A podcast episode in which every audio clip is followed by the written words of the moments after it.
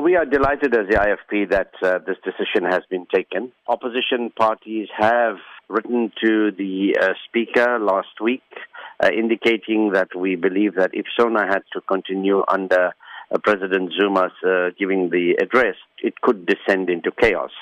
And we had a meeting of uh, opposition parties with the presiding officers. We were told that there will be an announcement a little later, and then came the announcement, which we were aware of, that uh, SONA will be postponed until uh, a date to be announced. So for us, uh, we are delighted. It's a very responsible decision and uh, one which uh, restores the credibility of Parliament as an institution. Well, what is your party's expectations now that the postponement has been granted? So I think in the next few days we can expect an announcement. These are my expectations. An announcement from the NEC of the ANC, possibly tomorrow, that they have uh, convinced President Zuma to step down.